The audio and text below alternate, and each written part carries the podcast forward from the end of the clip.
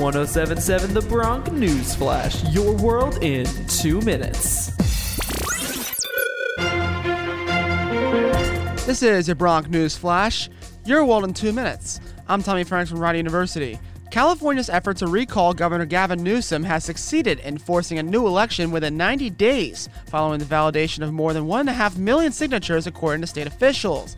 The California Secretary of State's office confirmed the move Wednesday evening.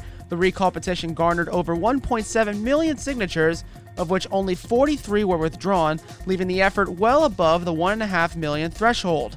The move comes amid heavy scrutiny towards Newsom for his handling of the COVID 19 pandemic.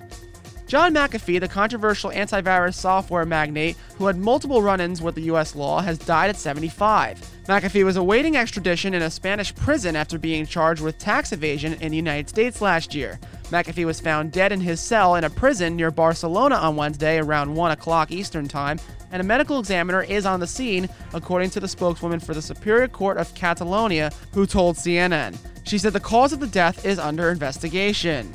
After more than a week of state budget negotiations, Governor Phil Murphy and Democratic legislative leaders on Monday announced a deal to increase a popular property tax relief program and expand earned income, child, and dependent care tax breaks in New Jersey.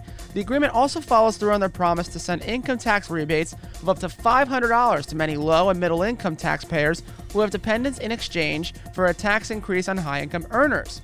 The tax breaks in Monday's announcement are expected to cost $444 million next year, according to a news release. Rider students who are going to be coming on campus this fall, whether to attend classes or live there, must submit proof of a COVID 19 vaccination via the Healthy Bronx portal no later than August 1st of this year, or for early arrivals two weeks before arrival to campus. Students who do not submit proof of vaccination by the August 1st deadline will not be allowed to attend in person classes, live in the residence halls, or otherwise access campus unless granted with an exemption. Vaccines are available for free to everyone in New Jersey. Everyone 12 or older who lives, works, or studies in New Jersey can now get their COVID 19 vaccine.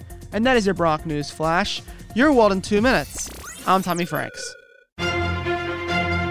That was 1077 The Bronc News Flash, your world in two minutes. To hear more episodes, you can go to 1077thebronc.com slash newsflash. See you next time, only on 1077 The Bronc.